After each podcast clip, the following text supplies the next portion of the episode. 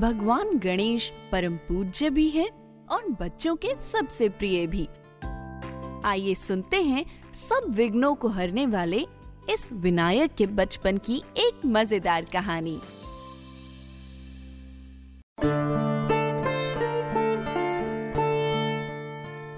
हाथी मुख की कहानी।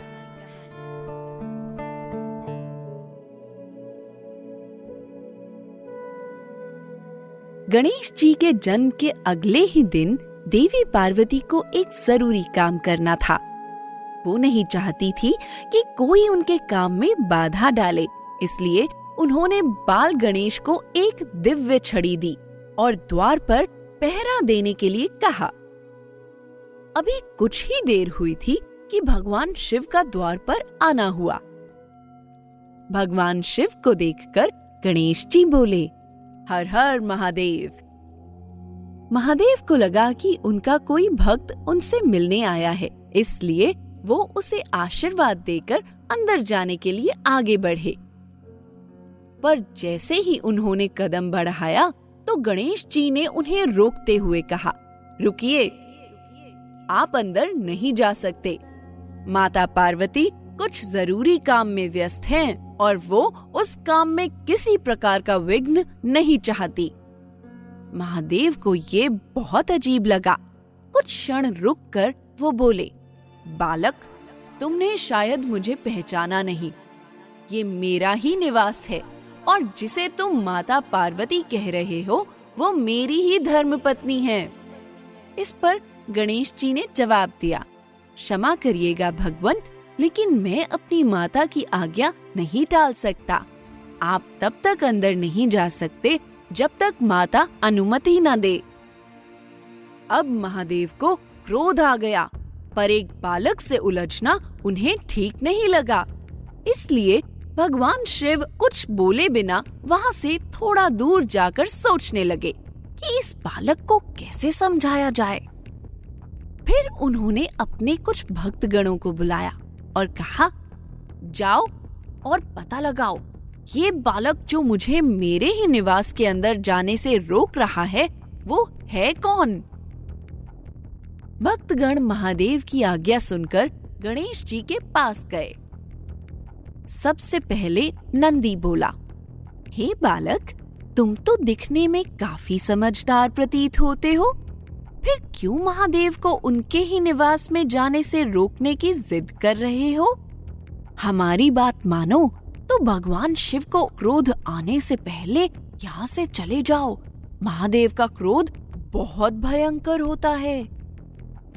गणेश जी ने उत्तर दिया, पहले आप बताइए कि आप कौन हैं जो मुझे मेरे ही घर से जाने के लिए कह रहे हैं?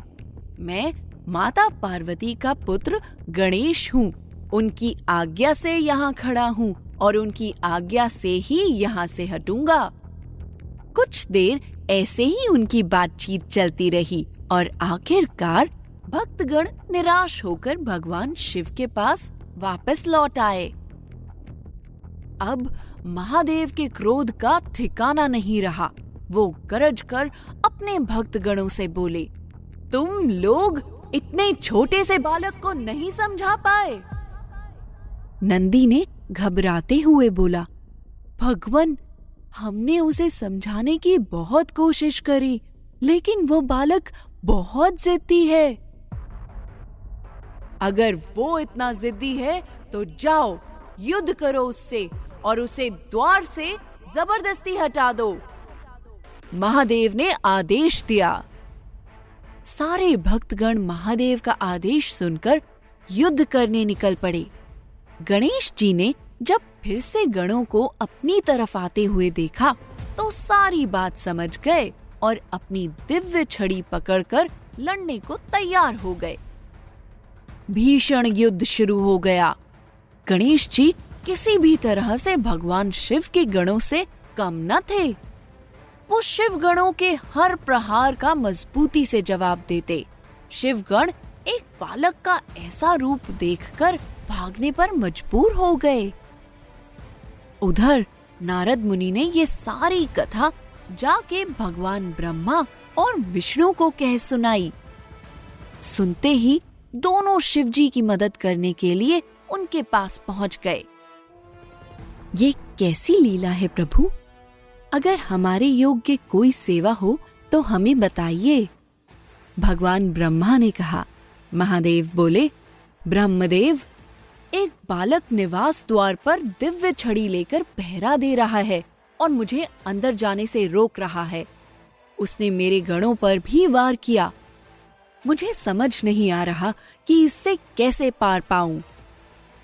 भगवान शिव की बात सुनकर भगवान ब्रह्मा और विष्णु ने एक साधारण ब्राह्मण का वेश बनाया और बाल गणेश को समझाने निकल पड़े। दो ब्राह्मणों को अपनी तरफ़ आते देखकर बाल गणेश ने अपनी छड़ी संभाल ली।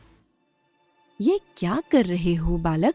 हम तो शांति प्रिय ब्राह्मण हैं और सिर्फ़ तुमसे बात करने यहाँ आए हैं। फिर हमसे युद्ध की क्या ज़रूरत?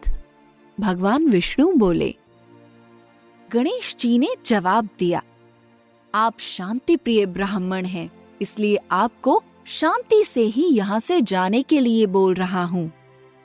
कृपया करके मुझे कोई सख्त निर्णय लेने के लिए मजबूर न करें ब्रह्मा जी और विष्णु जी दोनों एक तरफ़ हट गए। भगवान शिव अपनी दिव्य दृष्टि से ये सब देख रहे थे। उनका क्रोध बढ़ता जा रहा था। अब उन्होंने अपने सारे गणों और देवताओं को पूरी ताकत के साथ युद्ध करने का आदेश दिया। उधर देवी पार्वती भी अपनी दिव्य दृष्टि से ये सब देख रही थी।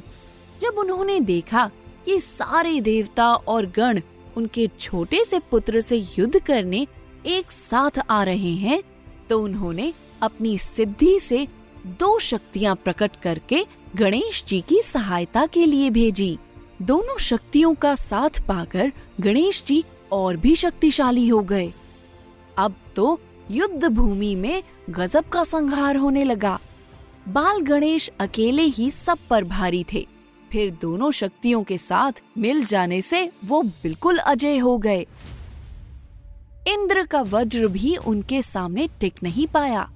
उधर महादेव की आँखें क्रोध से लाल हो गई और वो खुद युद्ध करने रणभूमि में चले आए। महादेव को खुद आया देख भगवान विष्णु भी अपने प्रलयकारी रूप में आ गए। उन्होंने बाल गणेश पर भीषण प्रहार किया। बाल गणेश ने विष्णु जी के प्रहार को विफल करके जवाब में दुगना भीषण प्रहार किया। विष्णु जी ने अपने क्रोध पर काबू पाया और युद्ध भूमि से हट गए।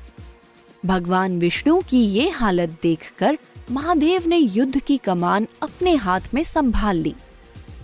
क्रोध में उन्होंने अपना त्रिशूल उठाया और गणेश जी की तरफ़ पूरी ताकत से फेंका।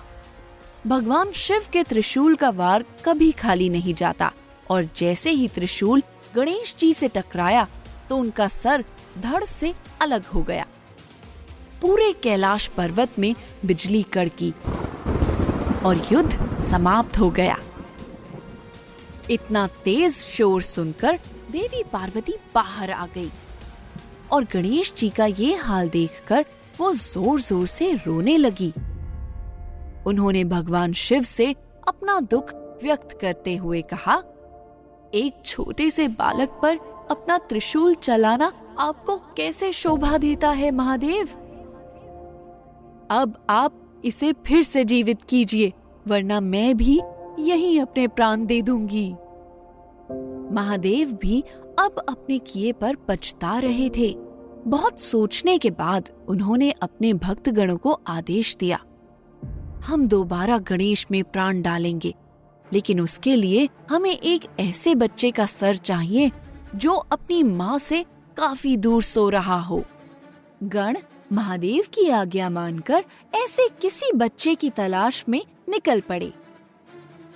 बहुत देर खोजने के बाद उन्हें एक हाथी का बच्चा मिला, जो अपनी माँ से कहीं दूर सो रहा था। वो उसी का सर ले आए। अब बिना देरी किए हाथी के बच्चे का सर गणेश जी के लगाया गया और फिर महादेव ने उसमें प्राण फूक दिए और गणेश जी फिर से जी उठे।